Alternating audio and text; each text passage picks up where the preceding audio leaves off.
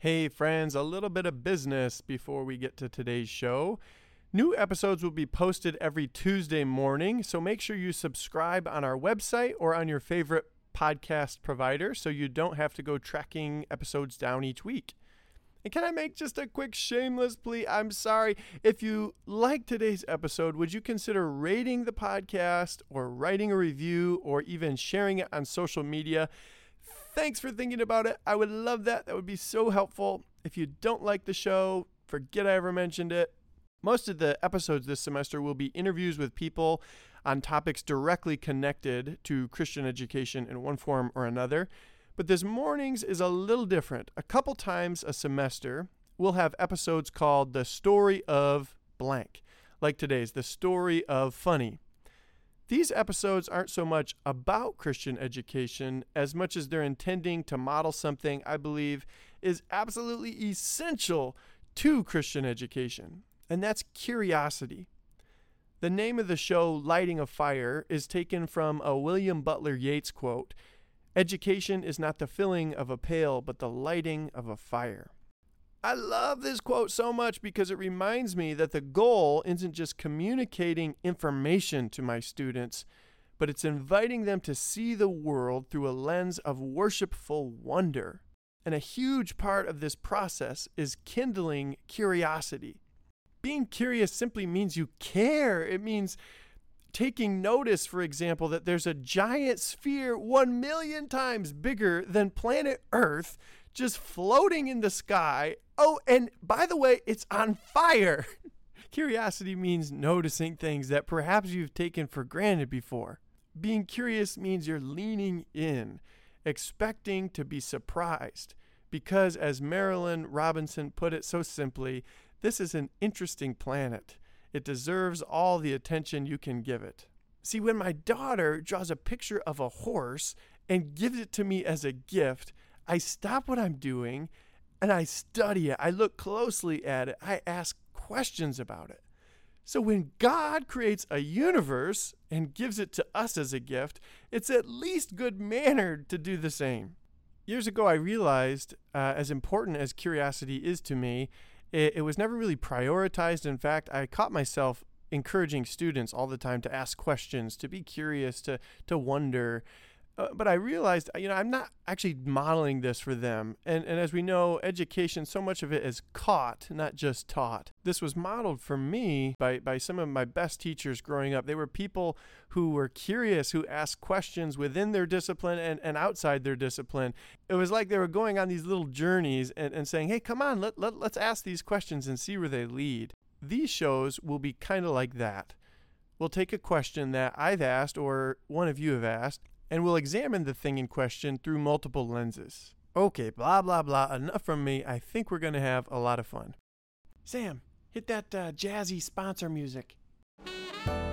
Last but not even close to least, today's episode is sponsored by CASE, the Center for the Advancement of Christian Education, specifically their Teaching for Transformation Professional Development Framework. Teaching for Transformation is a framework for the creation of learning experiences that invite teachers and students to see their part in God's story. Okay, no joke, I've heard so many friends who are teachers and administrators rave about teaching for transformation. Um, just even two weeks ago, a friend called me so excited because of the training he'd recently received, and he was just going on and on about how cool this was and how we needed to check it out. If you want to learn more, go to teachingfortransformation.org or you can find more information and a link on the Lighting a Fire Facebook page. All right, friends, without further ado, here is today's episode. Why did the tiger cross the road? Why? Why did the tiger cross the road? Because he wanted to get some orange juice. he wanted to get some orange juice? Yeah. That's kind of a Why joke. does the dog cross the road? My three year old and five year old were telling jokes one evening. Sort of, anyway. I realized pretty quickly that they didn't really know what a joke is or how a joke works. ice cream, so that's not quite a joke, actually. So I tried giving some examples of what at least I thought were pretty good jokes until my five year old asked, Dad, what makes that funny? And I realized all of a sudden, I don't really know. What does make something funny? Humor is such an important part of my world, my friendships, even just my culture in general. But I've never really stopped to think, how does this work exactly? I'm Bryant Russ, and I absolutely love to learn. In fact, since God is the creator of all things, I believe learning can be a profound act of worship. So come along as we explore the strange and wonderful world God has made, discovering more about who we are and who God is in the process. E.B. White said that humor can be dissected as a frog can, but the thing dies in the process. Well, folks, get ready to kill some frogs because that's exactly what we're going to do. Dude, gross. What? You can't say that. So, a priest, a rabbi, and a minister walked into a bar. No. Knock, knock, Sam. Uh, let, let's just move on. So, what makes something funny? Inside that single question, there are about a thousand more. Are there different kinds of funniness? What's the impact of humor on social relationships? What's happening in our brains when we laugh? Why do we laugh after identifying something as funny at all? I mean, that's kind of weird when you think about it. Today, we're going to explore the story of funny through a couple different lenses in conversation with some awesome people I got to meet as I followed this question around. I started by doing a little research on the internet, and the more I read about humor, the more I came across something called the Humor Research Labs, a laboratory dedicated to examining this question, what makes something funny, through a purely scientific lens. So I sent an email to the director of the Humor Research Labs, Dr. Peter McGraw. Even though Dr. McGraw has a PhD and all kinds of academic accolades, he signs his emails Pete, which made me like him from the get go. Pete was gracious enough to join me for a serious conversation about the subject of humor. Peter, thanks so much for coming on the show. As I was doing a little digging, some research about what makes something funny, I was amazed to find that there, there wasn't really just like an answer necessarily, that this is something people are still wondering and wrestling with. Is that is that really the, the case? Yes, it is. It, and, and it is so for a fascinating reason, I think. So the the sort of scholarly study of humor goes back more than 2500 years. So the the earliest evidence for this is that greek philosophers like aristotle and plato puzzled over why we laugh. And and frankly people a lot smarter than me you know immanuel kant thomas hobbes sigmund freud have puzzled over this also but it's it's largely been done from a philosophical standpoint. And and frankly we've only had the kind of techniques to be able to answer this question in the last sort of 50 plus years. And so while it's an old question, our ability to answer it has been kind of left to to sort of more modern or con- contemporary times. The problem is that because humor is this sort of non-serious thing, the sciences haven't focused on it as much as I believe that they should because at first at first blush it seems sort of frivolous like science yeah. should be solving real problems serious problems. And I, of course when I stumbled on the question of what makes things funny I knew enough about emotions to know that the existing accounts these philosophical accounts were incomplete. But I had in my toolbox the ability to run experiments. And uh, the ability to run experiments let me do something that I, that these people who are way way smarter than me were unable to do and that is i think get a really firm understanding of what makes things funny. So in that process pete you started the humor labs is that right? So the official name is the humor research lab but we affectionately refer to it by its acronym hurl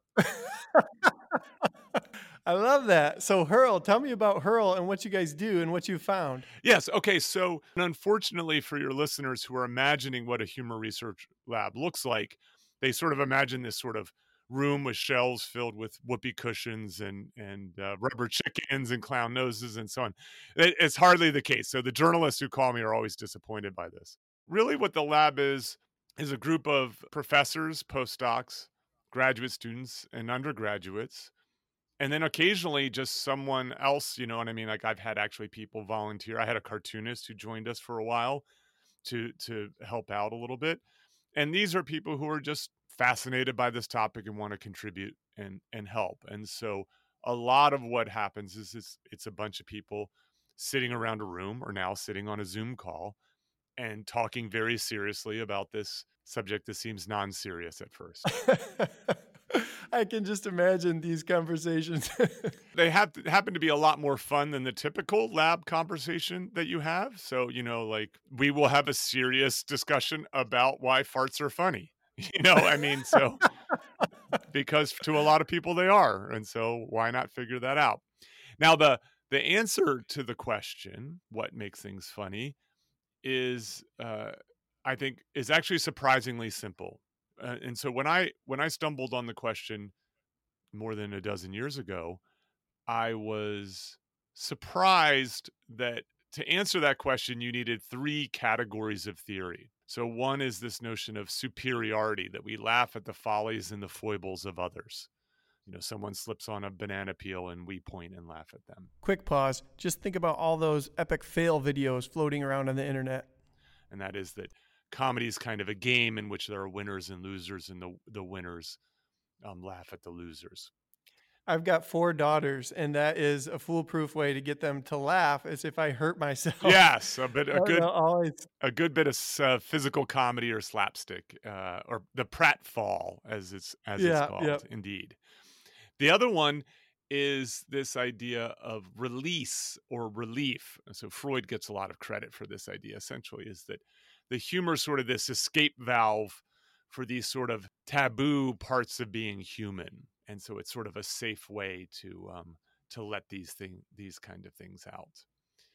And then the last one, and that's the sort of 800 pound gorilla of of theories, is this notion of incongruity, is that we that we're amused by some mismatch between what we expect and what we get in the world.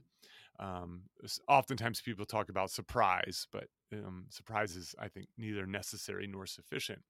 I almost think of it as a surprise in a surprising way. Not just a surprise, because that could be totally random and not funny, but a surprise in a way that surprises. So, for example, what's Beethoven's favorite fruit? Banana. It's because it's like the fruit and. Okay, I'm done. Back to Pete. When I came to this, very quickly I realized, well, you shouldn't need three theories to explain one thing. You know, it violates what we call parsimony. The idea is that the that all things equal, the simplest explanation is preferred to a more complex explanation. And we found this paper by a linguist named Thomas Veatch and, and thought there's really the bones to, to what became what we call the benign violation theory. Essentially, the idea is that that we laugh at things that are wrong yet okay, things that are threatening yet safe, things that don't Hmm. make sense yet make sense. So it has this what we call benign violation element to it. It might be helpful to define those two words. Benign basically means non harmful, and violation, in this sense, seems to be a blanket category for just about anything negative. Something wrong, broken, tragic, something that doesn't add up or make sense.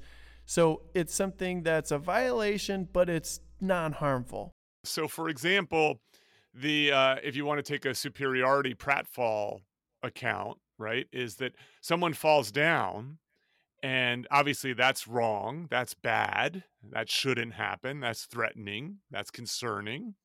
But if that person is okay, right, that helps make it acceptable, benign, right, and and we laugh as a recognition of that. The person perhaps laughs to say to the world, wow, that was bad, but not as bad as it could have been. There's, there's a violation, but it's benign. So now you could ha- per- perhaps have a violation that's not benign, but then that's not funny. That's exactly right. So, so another reason, so exa- for example, when dad slips on the banana peel, funny. When grandma slips on the banana peel, not funny, right? Because of the risks are, are go way, way up there.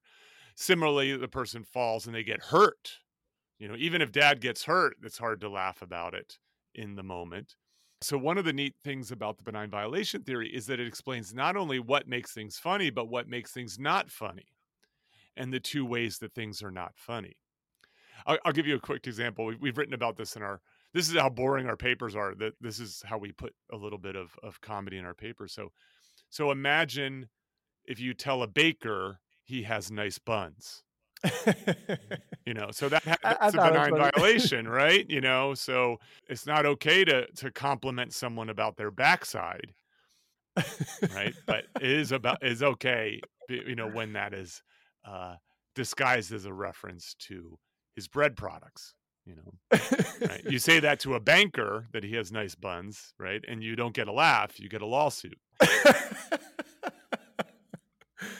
Oh, this is terrific. Okay, I'm just trying to create examples in my head and then break them apart through through this lens. But I'm not doing a very good job. Do you, ha- do you have a couple more? Keep going. Well, the best way to do this is to to sort of to work in reverse. The reversal is comedy 101. What comedians do better than I can do and better than you can do and better than the average person can do is they're really good at being the masters of kind of putting these ideas together. Peter, as we're talking about humor and, and finding helpful ways to think about and even use humor, this connects with a book you've written recently. Can you tell us a little bit about Shtick to Business? Yes. Okay. So I'm very excited about this book. My first Hmm. instinct was to write a book, create a bunch of lessons about how being funny will get you ahead in life. I quickly realized that that was not the kind of message that I wanted to put out in the world.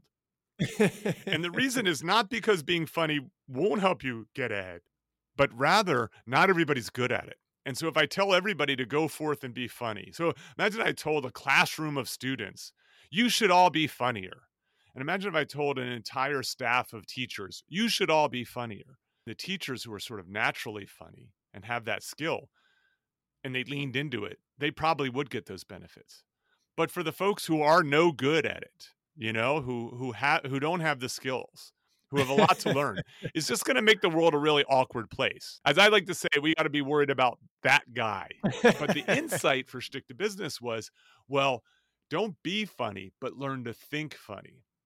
Hmm. That is that the world's funniest people are incredibly creative.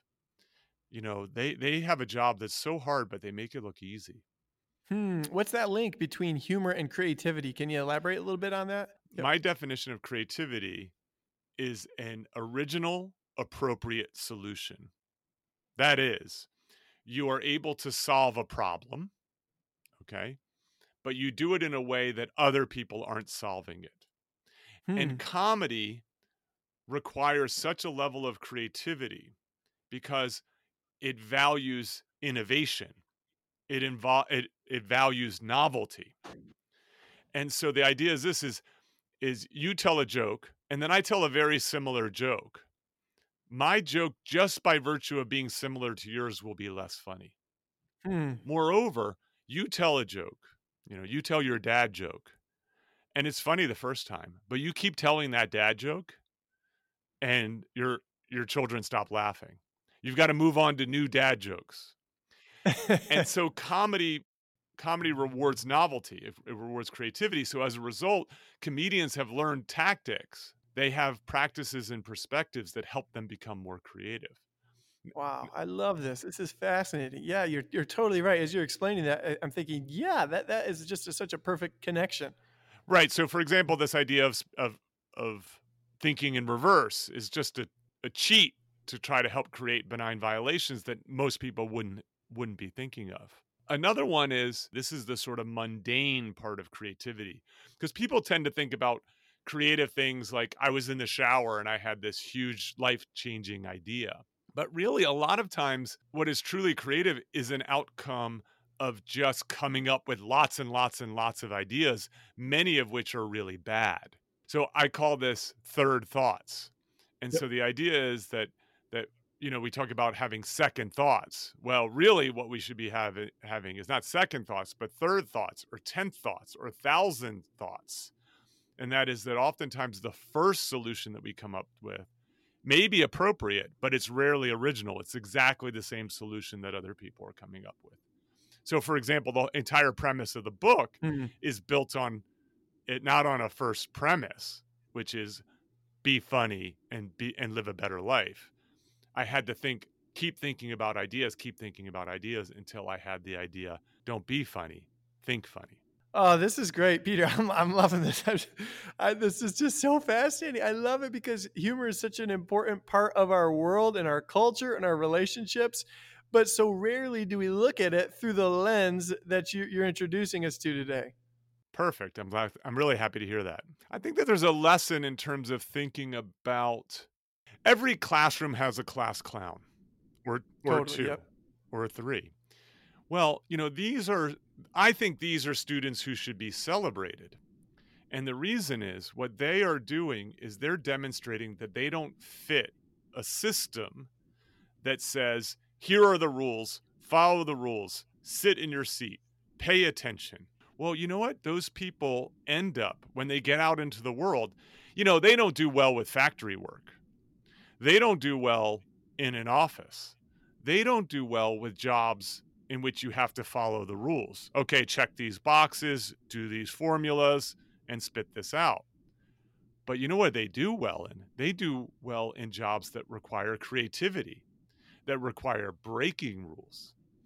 And in Hmm. Shtick to Business, I make the case for as we start to incorporate more and more artificial intelligence, robots into our into society and into the marketplace, it's the rule following jobs that are going to get get taken up by robots because that's what they do very well. Robots follow rules. But you know who's the last person to lose their job to artificial intelligence? And that's a comedian Hmm. right? Robots can't do comedy. well, they also don't do creativity very well. And so it's those class clowns who should be funneled into a path of creative pursuits. These are people who are likely to become artists, right? And programmers and and people who are rewarded for for not following the rules but for breaking the rules. They should become entrepreneurs, right? They're the Elon Musks of the world. This is awesome. This I'm just loving this. I think that's a big challenge for teachers and school systems to be thinking about how, how do we encourage that? And there's there's a reason, you know. I mean, a controlled Yes. environment is really helpful for communicating information. But if the goal isn't just the transmission of information, we might have to rethink how we organize a classroom, how we organize a school to promote creativity, to promote some of this outlier type of thinking that you're talking about. Okay, so there's a ton to unpack there. Incongruity, benign violation theory, the connection between humor and creativity. After the conversation with Pete, I wanted to find an example of someone out there who is doing this really well. Someone who, like Pete talked about, uses humor creatively to solve problems in unique, original ways. Which led me to the Harmon Brothers. You might not recognize the name of that company right away, but I bet you'd recognize their work. This is where your ice cream comes from. The creamy poop of a mystic unicorn. Yep, those guys. I joined Benton Crane, CEO of the agency behind some of the most viral ads in internet history, to discuss the process of funny and to hear about the evolution of one of their most hilarious marketing campaigns. So we're the Harmon brothers, but we often get called the viral video guys or sometimes the poop video guys because we are what a great way to be known. we're famous for having created some really viral campaigns. One was for Poo-Pourri, one was for squatty potty, and of course both deal with, you know, poop in one shape or another. And uh, Poop in one shape or another.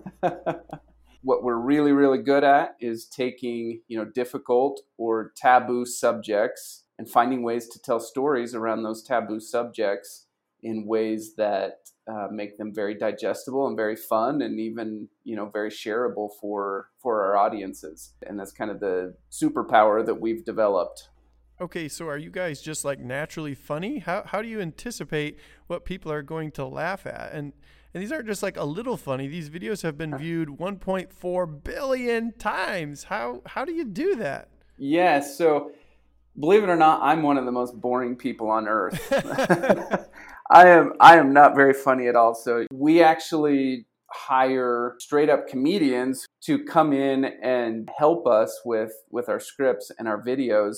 A couple of our partners, Neil and Jeff Harmon, they founded Dry Bar Comedy, which is a it, it's a network of family friendly stand up comedians. And and so we we are kind of able to pull talent from that network of comedians and get them to come in and help us punch up our scripts and make them make them really really good. But even after we get their help we've found that we still have to do a lot of testing and experimentation to find out what works and what doesn't. A stand-up comedian when they first write a joke they usually have no idea how it's going to work out. And so they have to go yeah they've got to go test it out at open mic night and and see okay does it land? Does it not land? Do i need to tweak it? Do i need to adjust my timing? Do i need to scrap it? Do i need to punch it up? You know these are all things that that these comedians are constantly workshopping. When you go hear a polished set from you know a world renowned comedian you don't realize it but there are years and years and years and just hundreds of hours of work and preparation and practice and testing that went into that set. And and so we have to go through a similar process with our ads where you know the comedians write the jokes and we think oh man we might have something here but then we actually have to go out and test it on audiences and find out what works and so by the time you see our ads you know they're going viral on youtube or facebook or whatever it is it, there have been months of work that have gone into it to get it to that point and that behind the scenes work is what you know most people don't they don't ever get to see that part of it. Oh, that is so amazing. I mean, there's really a science to it. I'm just I'm picturing someone pitching this idea. So so there's a unicorn and he's pooping ice cream.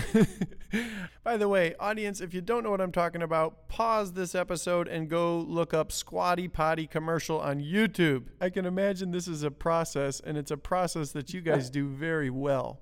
It's always an evolution. So, you know, that Squatty Potty unicorn that pooped ice cream. The you know originally the idea stemmed from you know we're just sitting there going, what is like the polar opposite of poop? You know, poop is gross and stinky and nasty, and no one wants anything to do with it. What is the polar opposite of that? You know, what is delicious? What is desirable? What is you know even tasty? dare I say? And um, and so originally the idea was, well, let's use ice cream as a metaphor for poop but then we had to start asking ourselves, well, where can the poop come from?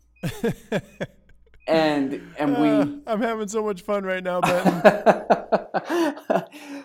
so what we quickly found is that if you have the poop come from anything that's rooted in reality, it immediately is gross. You know, so it can't come from a real animal or a human or anything like that. That's just disgusting it has to be fantastical. It has to be a fairy tale, and so naturally, a unicorn was was the perfect fit.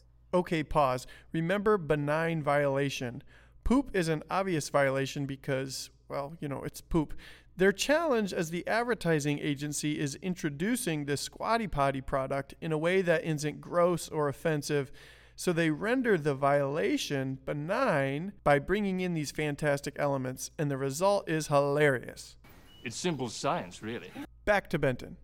But even then, you know, so we knew, okay, we wanted to use ice cream. We knew we wanted it to come from a unicorn. But our original ideas were like this full size unicorn, like think the size of a horse. You know, you got like this Clydesdale horse. And we imagined it on the back of a food truck on the corner of New York City. you know the you're you're on this street corner with this big food truck and then you have like this disturbingly huge horse on the back of the truck and we're literally like piping out these ice cream cones and feeding them to people on the on the on the streets of New York. That was like the original idea. And and of course you hear that now and you're like, "Oh man, that's disturbing. That that would have been terrible." But that's how ideas work, you know. They they have to start and then they evolve and you build on them and you workshop the ideas. Remember, this is what Pete called third thoughts. So, in the case of of Squatty Potty, um, you know, one of our one of our writers, Dave Vance, he is the one who brought the prince and the medieval castle and that world into it and that's that's kind of what like completed the picture and completed the puzzle it you know took us out of that new york city food truck kind of frame of mind and brought us into this fantastical fairy tale land with this prince. And you combine all of those different elements the ice cream, the unicorn, the prince, the, the fairy tale land, and it just worked but it took a long time and a lot of workshopping to get there. Benton, may I ask why you guys use humor? Like, why is that such a important tool? Inherently, there is nothing more shareable than humor. You know, you could argue that there are other things that are really shareable. You know, you'll see things that are controversial get shared. You'll things that see things that are fear based get shared. Um, you'll see things that are inspirational that you know that will get shared. But I don't think any of them ever reach the shareability of humor. While we don't use humor in every single ad that we do, we we use humor in the majority of them because it is so inherently shareable and adds so much value to to a viewer's day you know what's better than putting a smile on people's face Mr. Crane, this has been an absolute blast. Thank you for coming on the show. thanks for having me on bryant i really appreciate it That Squatty Potty video has over 38 million views to date and has helped their client earn millions and millions of dollars. So, yeah, I'd say it's working. For our last stop, I wanted to stick with that theme of humor in viral videos, but bring it a little closer to home for Christian school communities specifically. How can funny be used as a tool to bring people together in challenging times? I met with head of school Wendy Hoffman from a CSI school, Lansing Christian, in Lansing, Michigan. Back in March, Michigan's governor closed schools due to the spread of coronavirus. When they found out, LCS staff members decided to make a hilarious Frozen parody expressing their sadness at missing their students, and it went viral.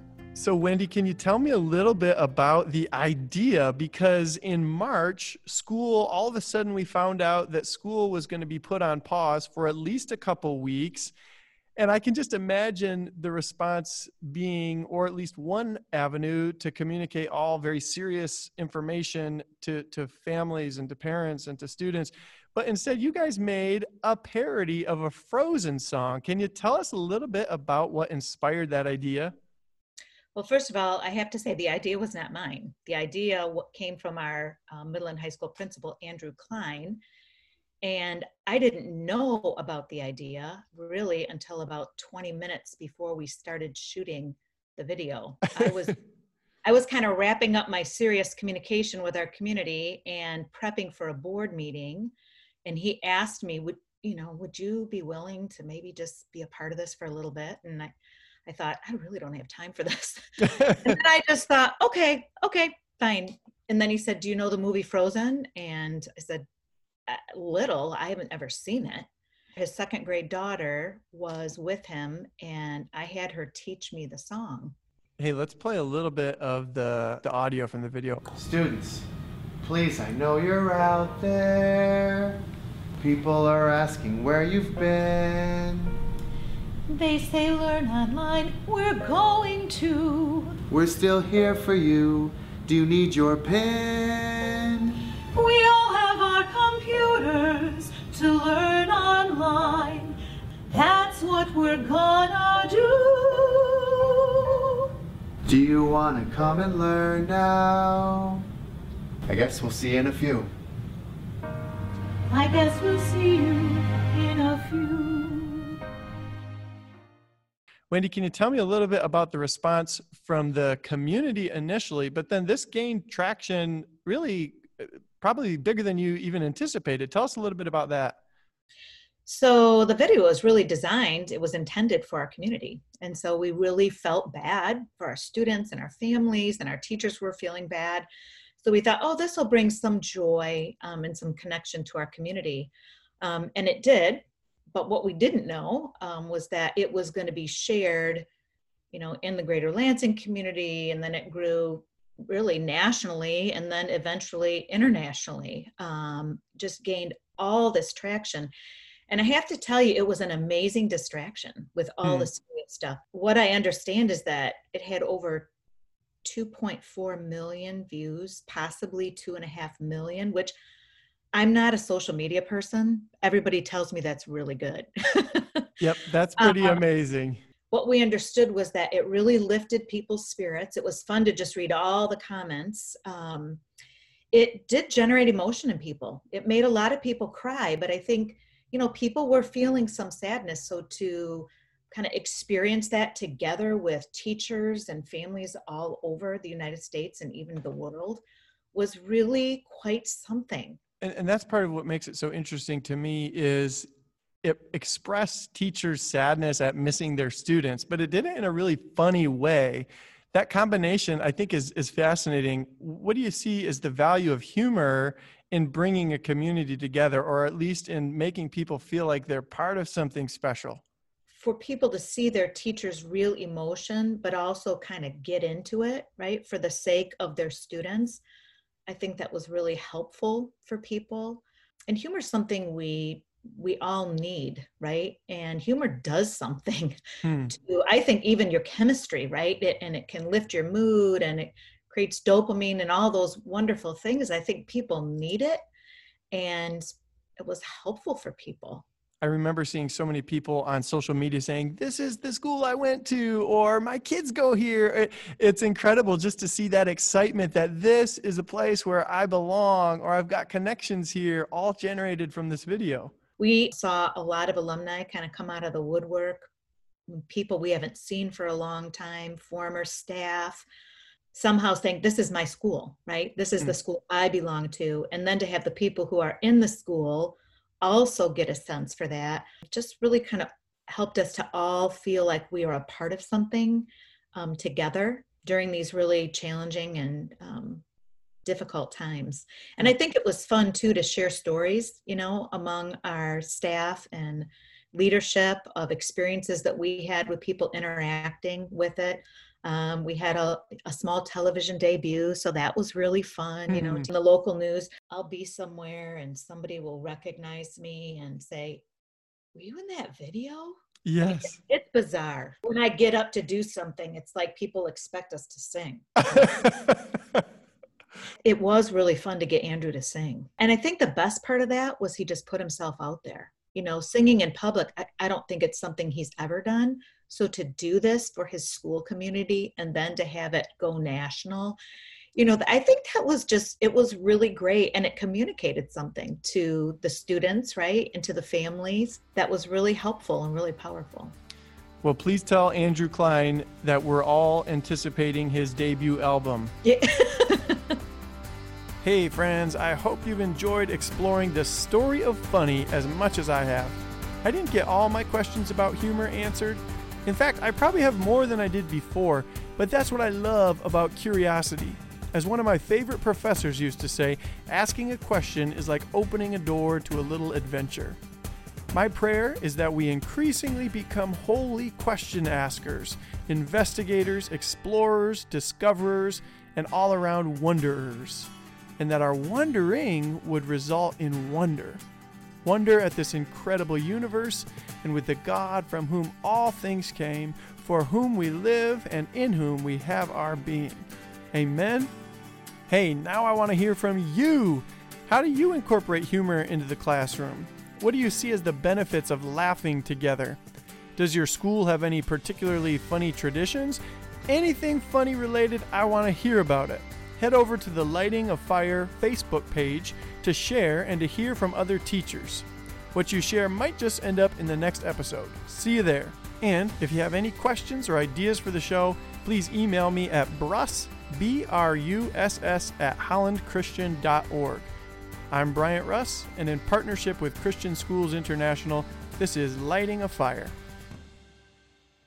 All right, one more chance. Let's see what you learned. Why did a rhino cross the road?